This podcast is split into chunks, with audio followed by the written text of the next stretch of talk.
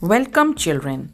I, Anuradha, is going to introduce the chapter Metals and Non Metals. Children, there are 118 elements known to us, out of which 92 are metals, 20 are non metals, and 6 are metalloids. Now, let's study their physical properties of metals. Metals are hard except sodium potassium, and lithium.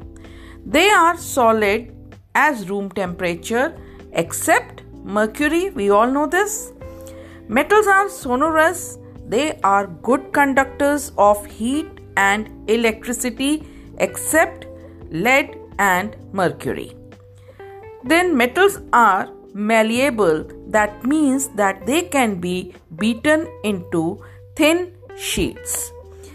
Metals are ductile, they can be drawn into thin wires. They have high melting point and boiling point except gallium and cesium which have very low melting point. Metals are lustrous that means they are shining. Now the, let's compare it with the physical properties of non-metals. Non-metals occur as solids, liquids and gases. They are brittle, non-malleable, non-ductile, non-sonorous and bad conductors of heat and electricity except graphite. They are dull except iodine which is shining. Now we can define metals and non-metals in terms of electrons.